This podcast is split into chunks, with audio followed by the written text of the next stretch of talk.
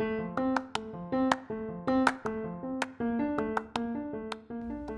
MDRT. It's Laura. It is May 8th, and I am bringing you season two, episode 16 of the MDRT podcast. Thanks for tuning in. Um, I had this wonderful conversation with Dr. Jakima Coleman from Athens, Georgia, and you may know her from her um, famous swelfies at the track or on the treadmill in her power pose. And she is a pulmonologist in Georgia. Um, it's a very crazy time for all you intensivists and your pulmonologists. So, we got to talk a lot about what's going on in the COVID pandemic down there in Georgia, her running, her family, um, and all that's going on with her. So, please enjoy my conversation with Jakima.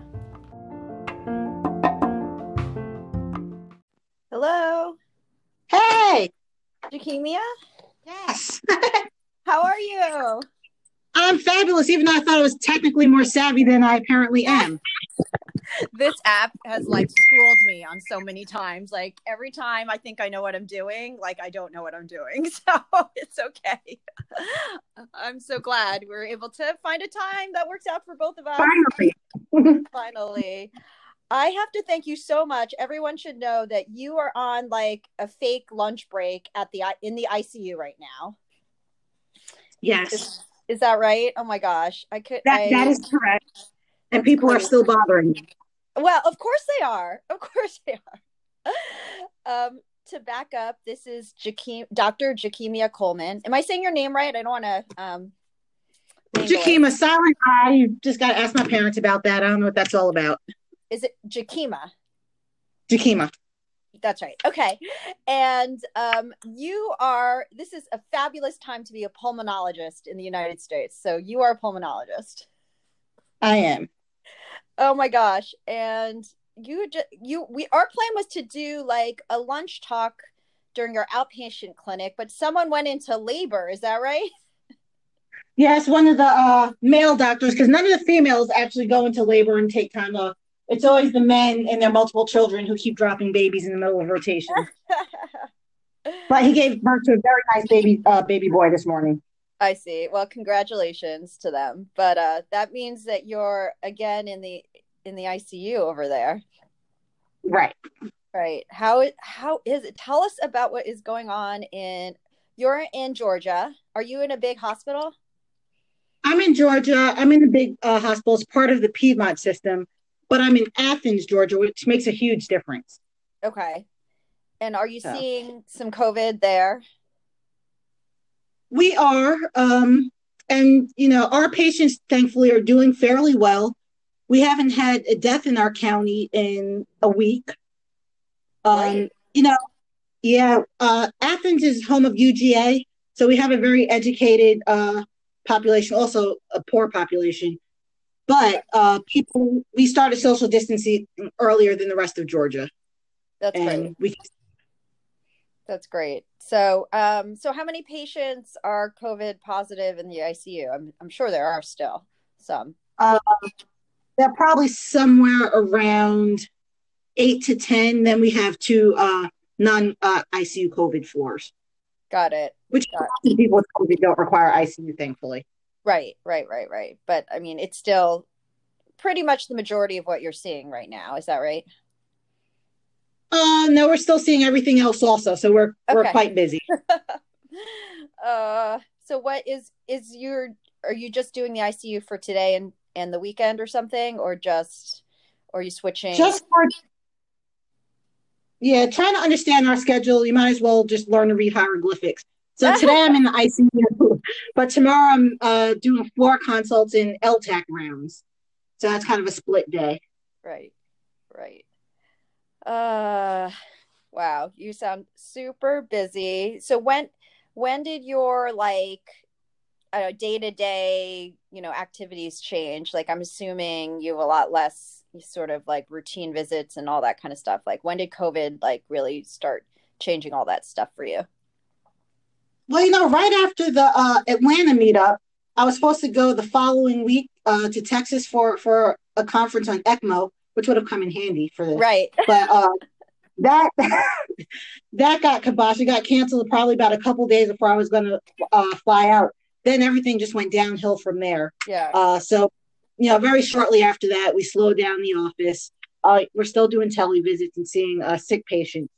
Um, and then, really, the big deal was trying to upstaff the ICUs and make contingency plans to increase beds uh, and resources, which thankfully uh, we haven't had to put patients in weird places. Okay. Yeah. Yeah. We had plans to put people in the closet and all this other stuff. Although, like in New York City, my hospital, we have tents outside. There are actual patients in these, you know, in uh, tents in Central Park. But hopefully that will go away soon. Uh, I know it's crazy. Yeah, you are um, a, a, hot commodity. Like the pul- the intensivists, the pulmonologists, like they probably just want to replicate you and keep you on service like twenty four seven. Yes, but you know, it's, it's better than being unemployed. So there's that. That's true. That's true. But oh my goodness. So, um, do you get weekends off and stuff? Like, are they? You feel like it is reasonable, or is it taking its toll because you're working so hard? No, it's reasonable, and we've been trying to work in uh five day cycles. You know, because right now it doesn't matter what day of the week is it is. If you have a weekend off or Tuesday off, I don't even know what day today is. Right. Uh, so right, we've right. been five days on, two days off uh, for the past few weeks. so. Yeah. Um, well, you're, I mean, we can talk about you're a runner and you're a mother and you're a doctor. So I want to talk about mothering first because um, you, you have a son, at least one child, I know. Just one. Just one. I started. Yeah, one and done. Um, it and he has some special needs. Mm-hmm. Yeah. And how old is he? He's nine. He's nine. Was he going? He was going to school, and then he's home now. I'm guessing. Well, we took him out of school on his birthday the year before last. Uh, you know, okay. he was in a self-contained classroom run by the UGA autism program. Okay. Um, but we felt like he needed a different environment, which had nothing to do with them. They were absolutely wonderful, but I think his needs were just a little bit different. Okay. Um, and I'm is your husband working full time too? Like, what does he do? He's stay at home dad. Ah, dad to the rescue. So he's everything. He's dad. He's teacher. He's caretaker. Yeah, he is all of the things, and he's all very very good. The things. Okay, so I guess their schedule has not been, you know, sort of up, you know, undone because of all this. No, and the great thing about my kid's autism is that he's so autistic that he has no clue that anything is different, other right. than that he can't go to the supermarket every day because he likes going there. Oh. but it's it's just dad 24 7 so yes and he just texted me a, pi- a picture so uh, they're in the car wash oh which we zip there just about every day uh, yeah. and thankfully that's free so we can still do that but he loves the car wash oh that's awesome i mean it's a socially distanced activity. You don't have to talk to anyone, or you don't have to. So that's good. Voodoo, my husband actually has him wearing a bandana around his face because uh, we've been trying to teach him how to wear a mask. Yeah, yeah.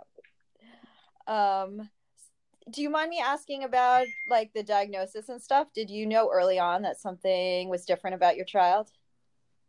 I did, and he was literally just he walked out of the DSM. So you know, got it. Uh, in, I'm a doctor mom, so I had all of my milestone charts in front of me. I checked every single month. He was on task, on task, on task. Then suddenly, at around you know 11 months, he started uh, losing milestones like the speech. You know, he previously previously had you know short phrases which were appropriate, and uh, he just kind of stopped. Yeah. Was it hard getting sort of help and diagnosis, or um, because you're in medicine, it was pretty textbook. It was pretty textbook to me. Yeah. Um, I didn't use the word, you know, initially because I didn't want to put that in my husband's head, even though I'm sure he suspected also because his background's in psychology. Okay. Um, and this is all while we were in California, right before I was about to move to Georgia. Okay. And but I think you know a lot of people are afraid of the word, and I think our pediatrician was afraid to go there. So we did all the hearing tests and we were in the middle of workup when we came here to Georgia. Okay. And so you've been you've been in Georgia now sounds like for a good amount of time. Yeah, I got here in 20 in 2012, summer of 2012. Okay. And what's it? Oh, yeah, God, I've been here that long. the yeah, the years are short, the minutes are long, the hours are long. Yes, and they get shorter the older I get. Yeah. Um, I think you're are you originally from New York? Because I think yeah, like I was looking at I've been stalking you, of course, um, on Facebook. I think um you grew up in the New York area. Is that right?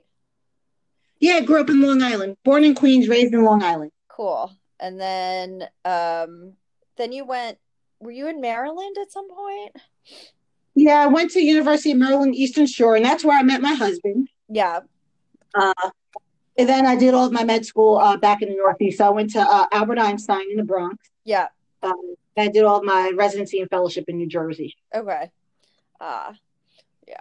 We like missed each other like, you know, a million times. You know, I was in New New Jer- I grew up in New Jersey and went to New York City and then um oh. I, were you oh you went to Albert Einstein Medical School or residency? Sorry. Medical school. Medical school. And then but not the one in Pennsylvania, the one in the Bronx. Right, right, right.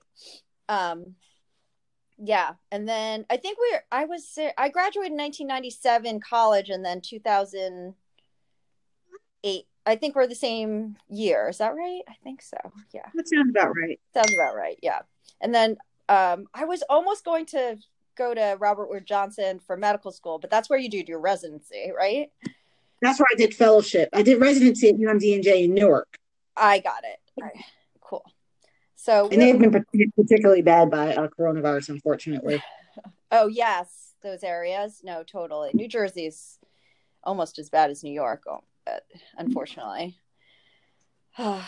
so you been in Atlanta. That what brought you to Atlanta? Oh, not Atlanta, Athens. Uh, I'm sorry. Yeah, in California, you know, my father uh, doesn't really fly. He hasn't flown since he came back from Vietnam and had to make four emergency landings. Okay. So he's not necessarily afraid to fly, except that he's vowed that he would never fly again, and he's a man of his word. Okay. So after having William and living that far away, we wanted to be closer to home so that my dad could drive, uh, so that they could visit. But I didn't want to go back to shoveling snow because I was not a fan. Yes. Uh, Me neither. And I wanted my parents to be able to come, but I didn't want them to just show up on the doorstep on Tuesday afternoon. Right. Do they really drive from the Northeast all the way down to um, Georgia? Oh, well, they retired to North Carolina. My father's oh, from I, North Carolina. Got it, got it, got it. I was like, wow, that's a really long drive. yeah, I hate making that drive.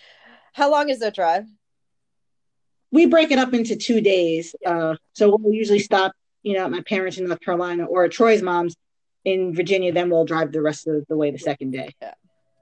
Is your son good in the car at least, or not really? He is awesome in the car. Uh, we haven't tried taking him on a plane because we can't afford to buy everybody drinks. But right. um, right in the car, you know, I think he lacks the ability to be bored because you know we'll drive by a whole bunch of nothing, but you watch him looking out the window, just taking everything in and just looking very, very entertained. Yeah, you know, he doesn't even need an iPad.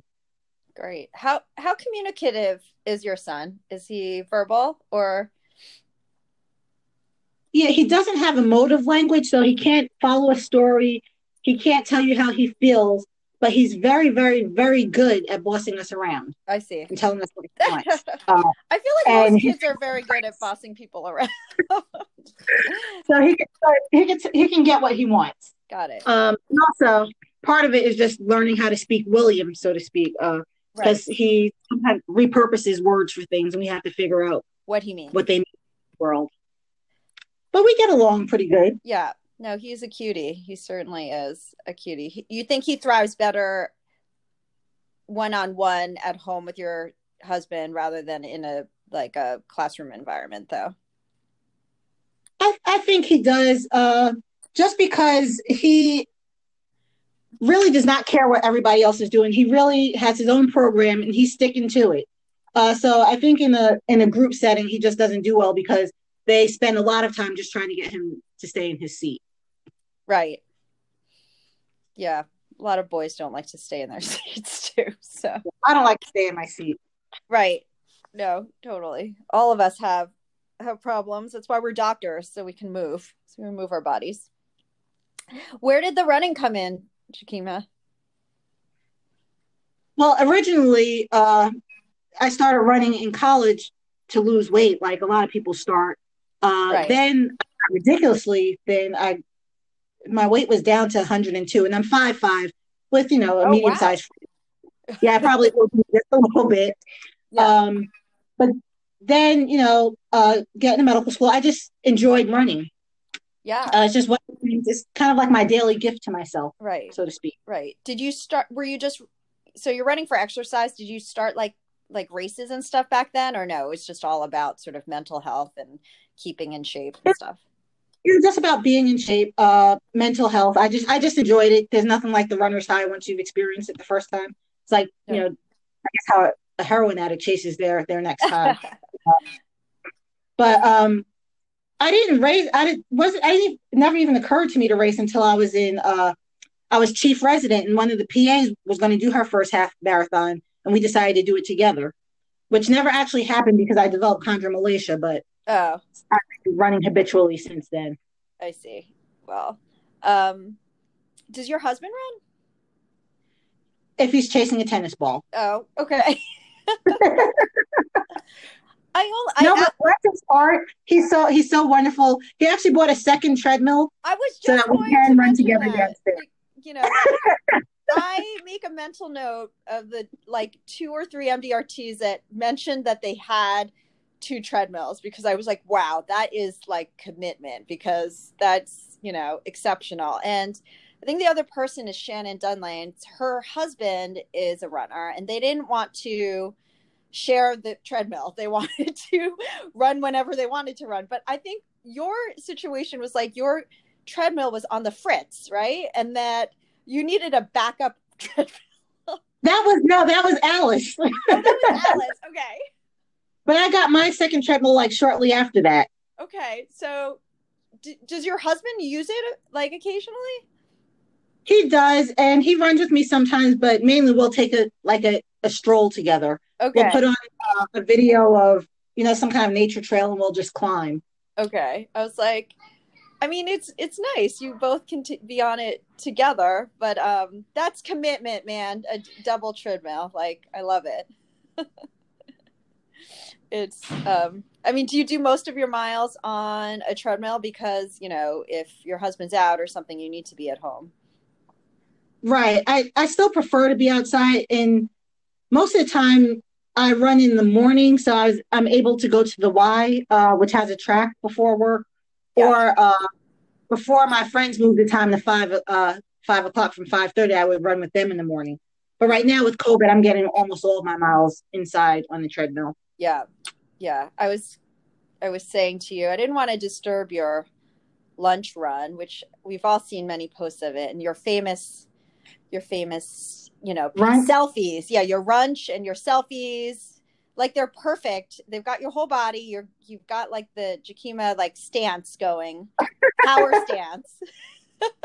that all of us try to emulate, but um, never really get to. But it seems like COVID's kind of squashed that, huh? For for the time being, I did. You know, we have a beautiful, well kept shower in our office that I finally used for the first time the day before yesterday. So I actually ran to my office and took a took a shower uh, for lunch and talked one of the PAs into coming with me. So I may be able to do that more often in the future. you know, I've been trying. We have an office that we own. I've been trying to like tell my office mates. I'm like, we need to install a shower in our office, even though it's a little bit strange to have a shower in your office. It's like so we can all, we can run on our lunch breaks, and then. No, it's not strange. It's awesome. but they were like, what if you're like done and the first patient walks in, you're like walking around with your hair wet just from your shower or something. Well, thankfully, our showers upstairs where we have office space. Right, right. That's yeah. Um, we'll we'll work on that, but yeah, that sounds lovely to have a shower in your office. So so anyway, um, when did you get into races? Because you do do some races. Um, so I never did do that one in residency because of the chondromalacia. So then I kind of let it go for a while because I was busy with fellowship. Uh, which was very, very busy. So I moved to California and I worked for Kaiser for a few years. And then they had some kind of drawing where you could win a half marathon. And I won. Wow. But then I could Yeah, I know. And not only did you win the race entry, but you won like a training group.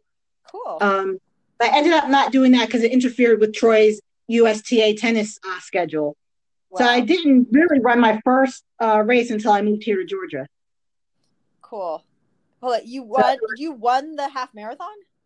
No, no, I've never won a half marathon. Oh no! What I, uh, you're saying something about that? But you ran that half marathon in. No, I didn't run the one in California. I didn't run my first one until I moved to Georgia when finally our schedule allowed us both to, Got to it. do it. Got it. Got it. Got it. Um, do you enjoy racing? Do you enjoy the half marathon, or you you know, or you just run to run? So it's not a big deal either way. It's not a big deal either way, but I do enjoy the races. But, you know, if there were no races, I'd still be running. Right. No, totally. And then, do you have a group? It, sounded like um, certain mornings what you used to do was run with people. Do you have like a good group of people you run with? Yeah, we have a local chapter of uh, Moms Run This Town. Yeah. Um, I don't know if you've heard of them. And so, yeah, there, there are a bunch of us, uh, and they're just as crazy. They don't mind being up super duper early. And so we have a good time. Yeah, yeah. It's one thing that uh, we can't really do these days so in a run in a big group. So hopefully you'll get back to them soon. But You know, there are some members who are driving me crazy because I keep seeing their pictures uh, from their non socially distanced group runs. And Right. It's driving they're a group of like five people or something. But uh, you know, it is what it I'm is. trying not to call anybody out personally. I know.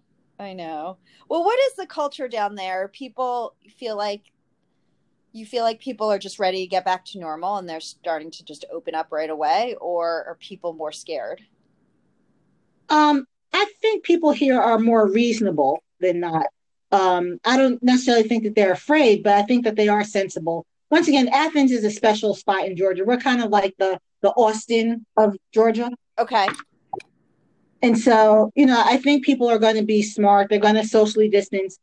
Most people are going to wear masks. Uh, but obviously there are some people who Who aren't going to. Right. But I think the overwhelming majority of people here are sensible. Yeah. Yeah. Um, are you seeing all sorts of patients, like old and young, and mostly with, um, you know, complicated medical histories, or the whole gamut? I think we're seeing the whole gamut. You know, we had we had you know a young person with no comorbidities here for over a month on the ventilator. Uh, he went home. Uh, I just had an 84 year old with COPD and all of the comorbidities. Just got extubated a few days ago, and we've had everything in between. Right. I think the biggest thing is uh, that I see consistently is that most of them seem to be morbidly obese. We have seen a lot of that here too. Um, and it's just, you know, I don't know whether it's just, you know, hard to ventilate, you know, it's hard to, if that's the main issue, or it's just something about that comorbidity that makes them unhealthy and makes the virus easily, I don't know. Yeah, I'm not sure, but that's definitely that is definitely what we're seeing. Yeah. Uh, the young patient wasn't obese, but he had the flu and then happened to get co- coronavirus on top of it, which is how I think he landed here. Yeah. But they, I mean, he, how long was he vented? You said two weeks? No, his uh he was here for about a month. We'd made plans to trach him, and he I think it was probably the day before he was going to get trached, and he self-extubated, and the rest is history. That's amazing. Do you think those people just like need time and they just get better? I think so. Uh, we have another one that you know is still trach, but she's capped now. I think it just takes a very, very long time to get better, much longer than it usually takes from you know just regular ARDS. And I think if Right. you just give them supportive care and wait it out, uh, I think most of them will survive, at least here. Right.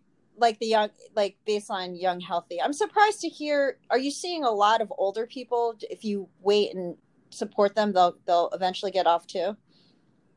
Uh, yeah, I'm saying that amongst like all all of the age groups. Yeah. I think they just get very deconditioned though during that time. So the rehab is going to be very challenging for those patients. Right, especially now that we're also uh, adding the dexamethasone on. Uh, Yeah. that you know they get the ICU myopathy, but overall they're doing okay once they once they get off Yeah. the ventilator. Are you? Do you have access to remdesivir? Are you um, giving antivirals? Uh, we applied for compassionate use a couple times. It takes forever, so we haven't actually gotten it for anybody. Even though I hear the FDA is close to approval, I think maybe Yeah. in the next couple days. That would be awesome. And I also registered to be part of a study for our convalescent plasma, so hopefully we get that started soon. Also, Yeah. How's the um, hospital staff? Is there a lot of? Did people end up getting a lot of COVID? Um, you know, in the frontline workers, or not? Not not so much. I don't know how many we have overall, but we have had, you know, I've had to intubate a couple, and you never want to intubate people, you know, that you work with. But we've had Yeah. uh, a couple in the ICU, and thankfully they've done they've done well. One was a nurse on the COVID floor, the other was uh, somebody in engineering who cleaned equipment. I can't imagine. That's just ugh, what a terrible feeling that is to take care of a colleague. It's just, um, yeah, it's it's scary too. Did you ever think that you were close to getting it, or did it like mess with your head? I think it was scary until I actually started working uh, on COVID patients. I think it's much scarier out there uh, than it is in the hospital, quite honestly. At least in the hospital, you kind of know who's who, who's got what. You have all of your your PPE. Thankfully, we don't have a PPE shortage here, so I feel relatively safe here. Um, it's Yeah. outside that I have uh, issues with. But you know, once you've Yeah. kind of confronted the beast, it becomes a lot less the boogie monster, and it becomes you know what it is—a virus. Yeah. easier to deal. Right. Do you like, you know, change the way you interact with your husband and your son? Like, are you scared of like giving it to them? Not too much. Uh, you know, and thankfully my husband's sensible and he's a statistician by in psychologist by training. So uh d- he deals in facts in numbers. Um Right. so he's not particularly scared. Uh but you know, sensible things. I'm not one of these people who changes, you know, out on the back deck, uh, outside. I have my COVID. Yeah. I have my bag of COVID stuff. I come to the hospital, completely change into hospital scrubs, keep my arms, my hair, all that covered. Then I change and go home, uh, and that's it. And I leave Yeah. my COVID bag in the car. My COVID suit stay here in the on-call room. Right. Right. Yeah. You don't get naked outside your house I- or anything. And dis- despite all of this, you know, I thought maybe a couple virus particles could sneak past all the stuff and maybe quietly give me some immunity. Uh, Yeah. No, I had my antibodies tested. I have none, so I'm still out here naked in these COVID streets. Yeah. When did you do that? When did you get your blood tested? About a week and a half ago.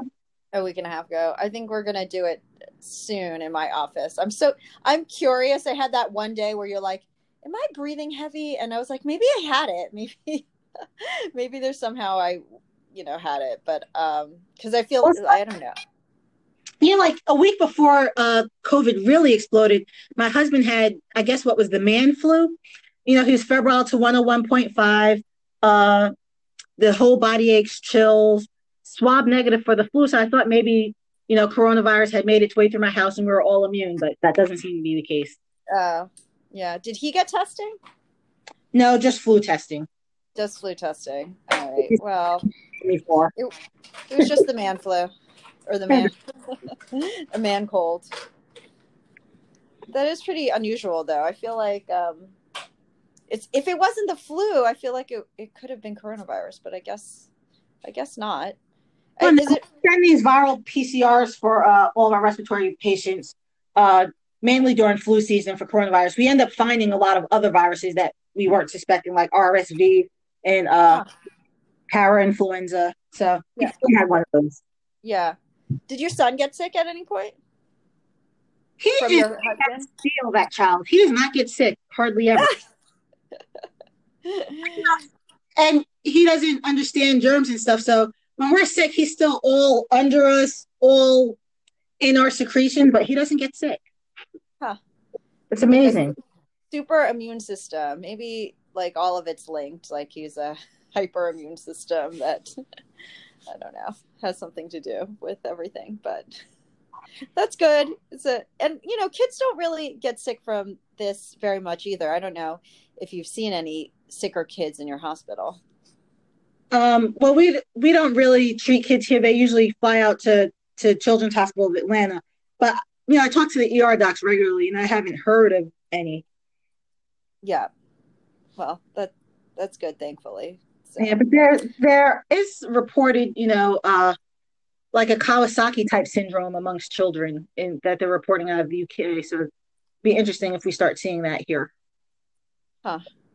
Yeah. Well, I'm hoping we're just on a downward trend and we, you know, do all this uh, coming out of the lockdown very sensibly, but we sh- we shall see. We shall see how, how to do that.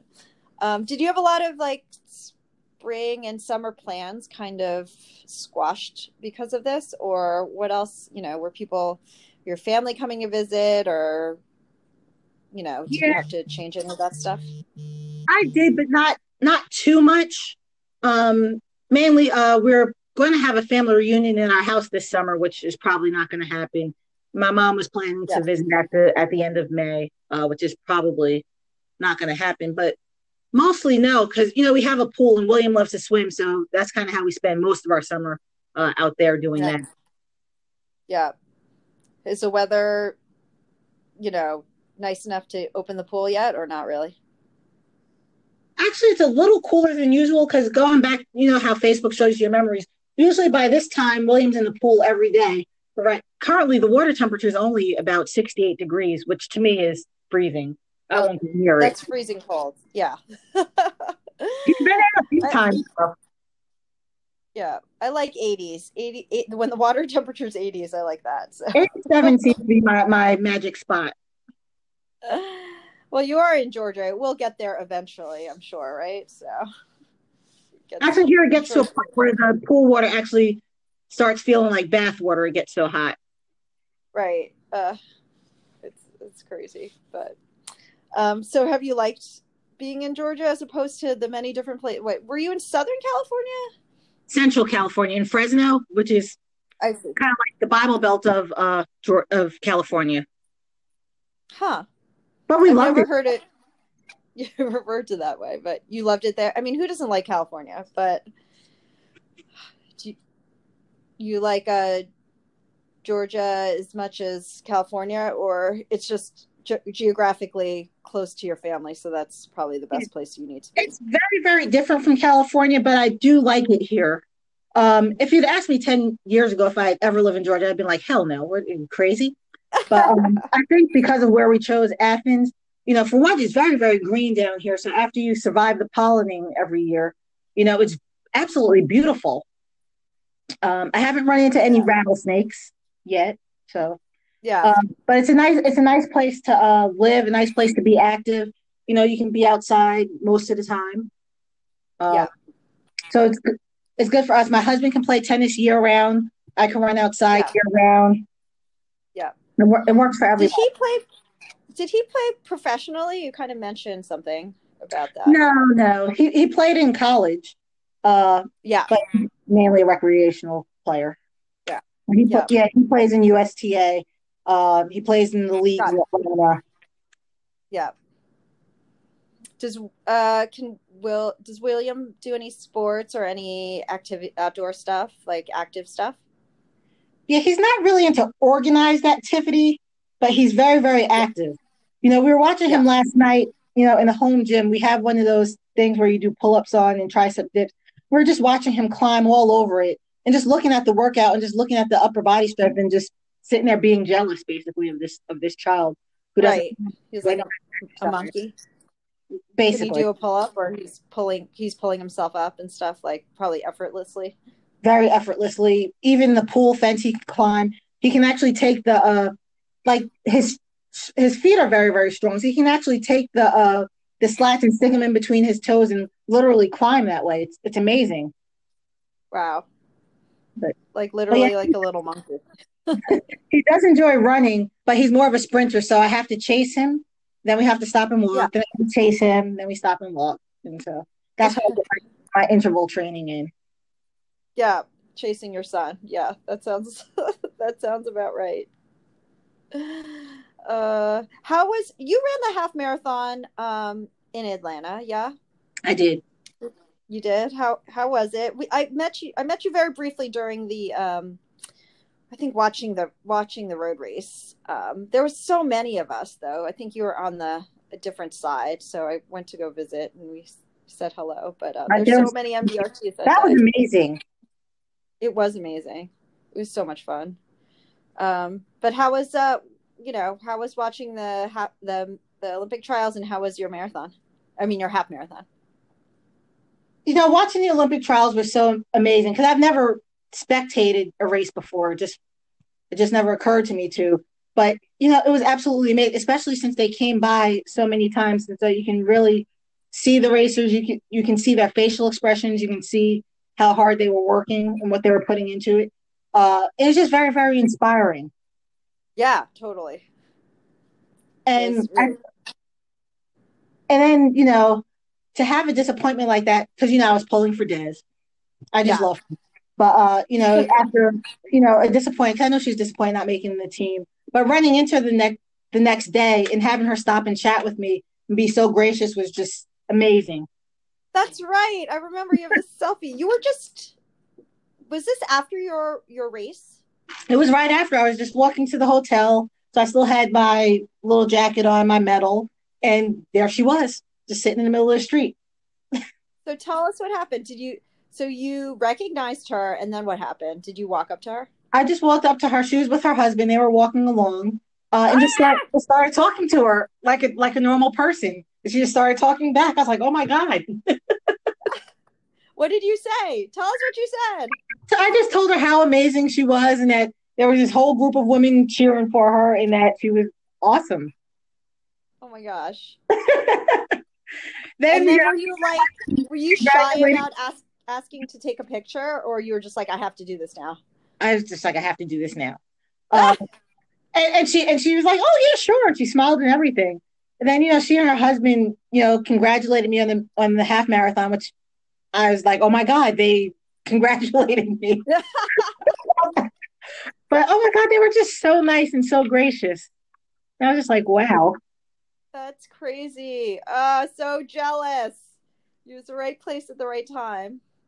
It's like that sometimes. Yeah, no, totally. What a great memory you have of that. So, and it's the, the three of you. So you're like, I'm part of the the Lindens, the Linden family here. Yes, and of course I had my MDR T-shirt on, so we're forever memorialized with Des. right. Uh, you're like, I'm best friends with her. She congratulated me on my race, which makes me great by association. Which does. It makes you almost making the Olympic uh, team for the marathon, Jakima. Yes, but it is So- disappointing that there will be no uh, Olympic marathon this year. I know. Well, this year at least. Next year we'll we'll have one. So Yes. did like how did you end your sort of meeting? Were they on their way somewhere? Did people start crowding around them like as soon as you talked to them?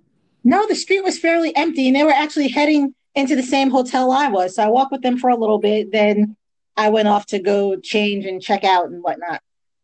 Uh, I did. so her, were I did tell her I'd be rooting for her in Boston because that was before we realized how Right. bad it was get. right, right, right, right. Cool. So they were staying at the same hotel or you're I guess she, she they were just walking into your hotel for whatever reason. Yeah, I presume they were staying there, but that's where they were heading. Yeah.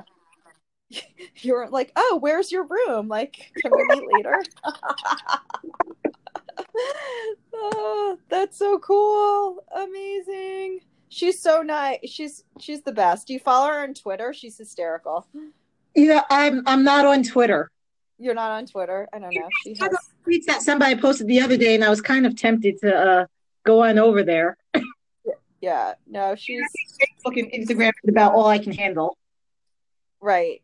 No, she she. I think she tweets more than she does anything else. Um, I'm not really into Twitter, but um, I always look to see what she's tweeting because she's she's pretty hysterical. So, Uh, who did you have any other sort of favorites or people you're rooting for?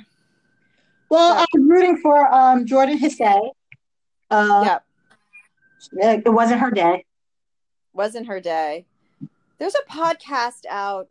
I haven't listened to it yet, but um, I guess runners, elite runners, have nothing to do but to tape podcasts these days. So I feel like every everyone is is sort of recapping that. But I'm I am interested to hear what happened because she kind of dropped out earlier than um, everyone else did. Really, she it was like maybe mile 15 or 16 where um, she she kind of got dropped, but she did finish. Do you have to give her that?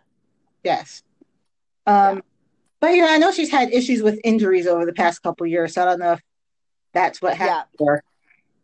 Yeah, we'll have to listen to to that podcast to find out. Do you listen to music on your outside runs, or you listen to podcasts, or no? You like to just keep your head clear completely. Yeah, sometimes I don't listen to anything, but if I do, I listen to. Uh, now this is going to sound crazy, but you know, I love Naruto and Naruto Shippuden, so I actually have a one playlist of all Naruto intro and outros. Um, then just some uh, old school R and B. Cool. Yeah, I'm one of those people. I can't start something then not finish it. So any podcasts that are you know longer than I plan to be running, I just don't like to to do that. My husband can do that easily, uh, but I don't have the agency required to be able to start something and finish it later. Right. It is kind of annoying. Um, I listen to them on like, well, I guess I don't have a commute anymore. If I was on the the bus or cab or something, um, but I'd always want to finish it, and like it would disturb my work. I'd get to work and be like, I still need to finish my podcast. But Actually, in that Um, respect, that's the one thing I miss about commuting. Because, you know, when I was in fellowship, you know, even though the hospital was probably about 15 minutes from my house, the commute was about an hour. And that was like my NPR time. Yeah, For a few years, I was very, very smart because I listened to NPR all the time. But now Yeah. it takes me about, you know, 10 minutes to get to the hospital. well, yeah, you're busy. You got a kid. We we have less and less time for all that kind of stuff. So, so what? Um, um, did you have some races planned this summer or the fall? Um, that got kind of got washed up, or not so much anyway.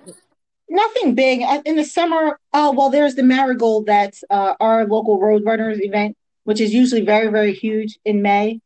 Uh, and that's a 10K, Yeah. which is a nice distance, more than the 5K, but not quite a half marathon, uh, which is Yeah. always fun. So I'm to miss that. But for the rest of the summer, is really a 5K here and there, and then not a not Yeah. a marathon until the fall, which we have our local half marathon AthHalf, uh, which I'll probably do this year. Either that or Savannah. Have you done a Not that you know, not that you have to, but have you done a fall? Not even on my list of things to do. Right. I, I I admire know. who can do that, but I'm more than happy to just cheer for them. Right. I know.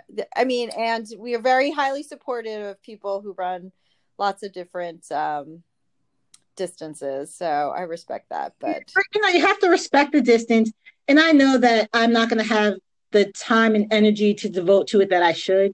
Uh, right. whether it's doing the actual miles or taking naps or eating all the food, I'm just not going to be able to do it fully. So, Right. Um, it takes a lot of time and effort and a lot of food. yes. and you're a busy woman. So, um, what, how long is your shift today? It's a 12 hour shift, I'm guessing, something like that. a little longer than that. But I got here around seven. I'll probably leave around five ish.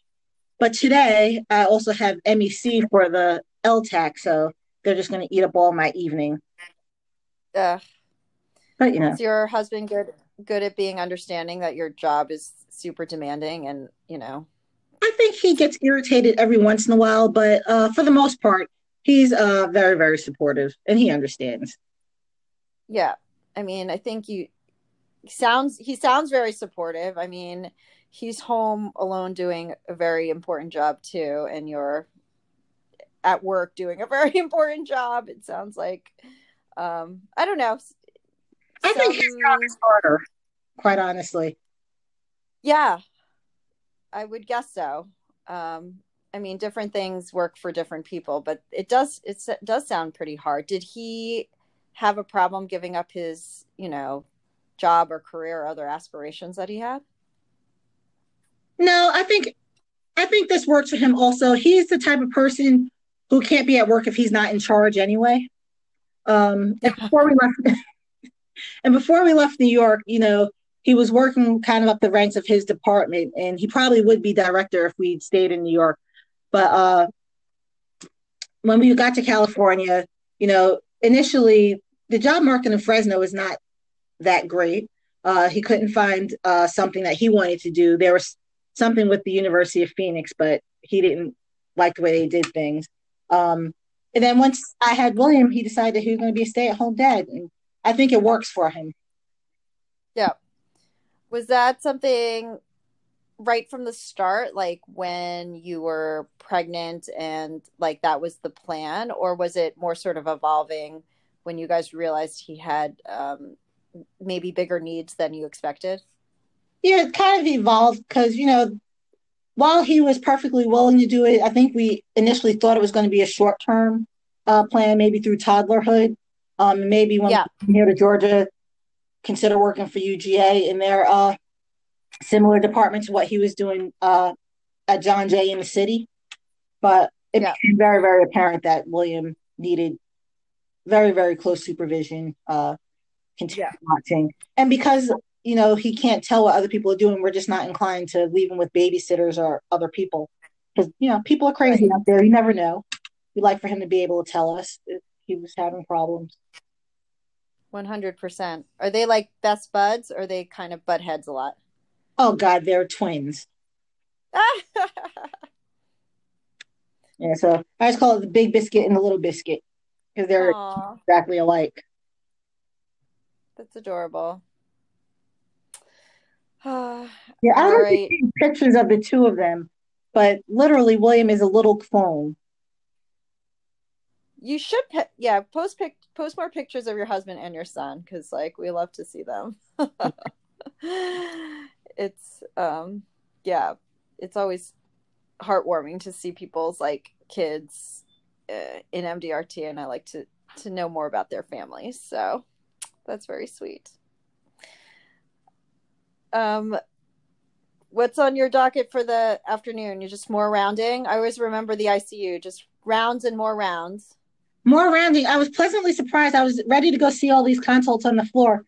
Then one of my partners just shows up saying that he's seeing everybody out there. So uh, now I actually oh, have time so to actually make another round and fix things so that they don't get left for after five.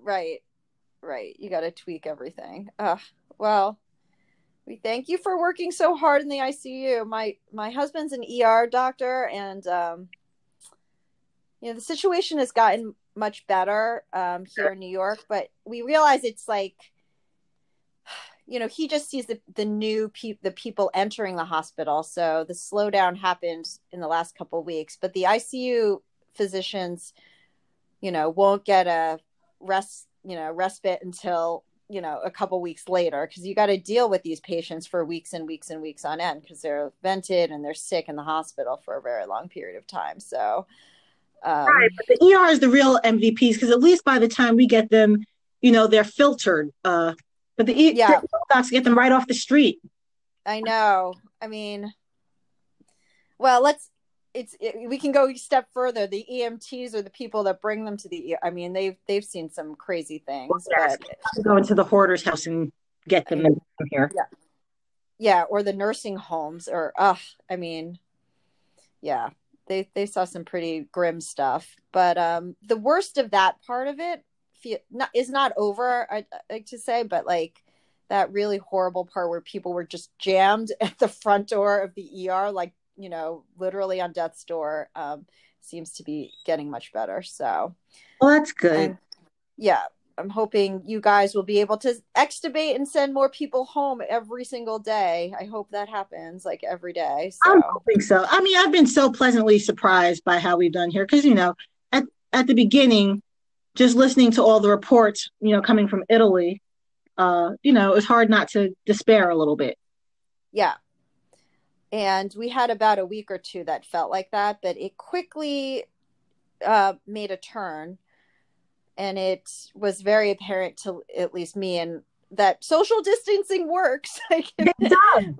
It really does. It really made a huge difference. It, it, and it just takes two to three weeks for it to work. So we just don't want to be back there again. So we got to do this carefully. That's all. That's all. No, that's yeah. what I really wish everybody out there, you know, on both sides would just understand. It's a kind of it's kind of like doing one of those class projects in high school, uh, where you know you kind of have to be part of a group and work together. And that's right. But the p- person heading this whole thing is not, I don't know, really the wisest. So anyway, bless his heart, as they say here in the South. What What do they say? Bless his heart. Oh, bless his heart. Yes.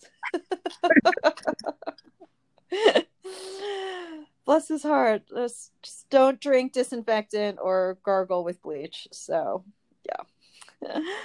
All right, Jakima, I'm going to let you go because you have so many important things to do. And we're just so thankful to have, you know, wise, competent pulmonologists, intensivists out there fighting the good fight for our country. So thank you so much for working hard.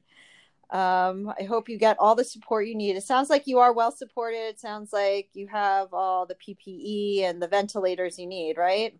I do. Yeah. That's awesome. But um I hope you get some good runs into and I hope so you too. know as yeah.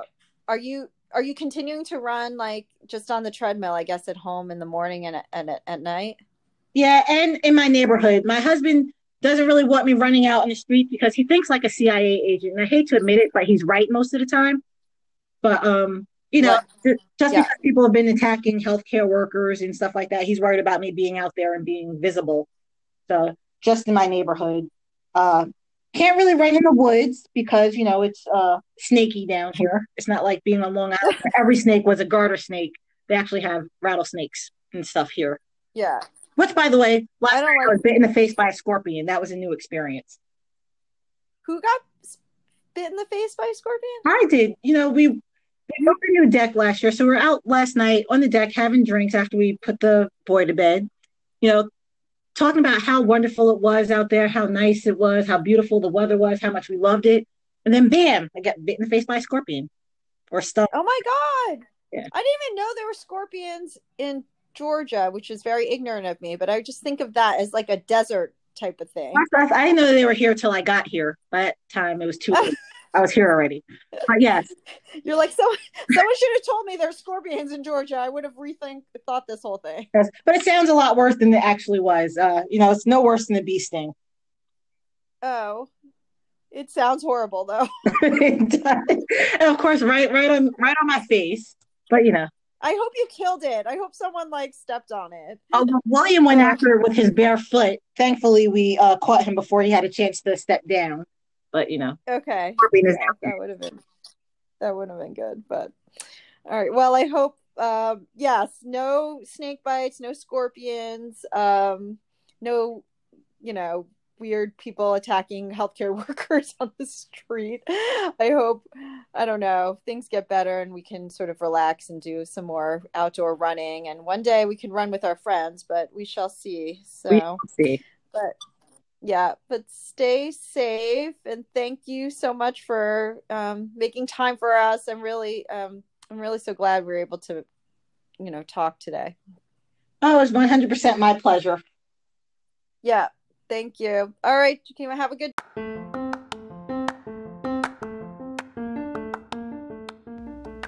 Thanks, gals, for tuning in and listening to my conversation with Jakima. I hope everyone is staying safe. I hope, uh, you know, as we are opening up um, some things here and there, um, we're doing it carefully and um, that you guys are still running. So happy running, guys.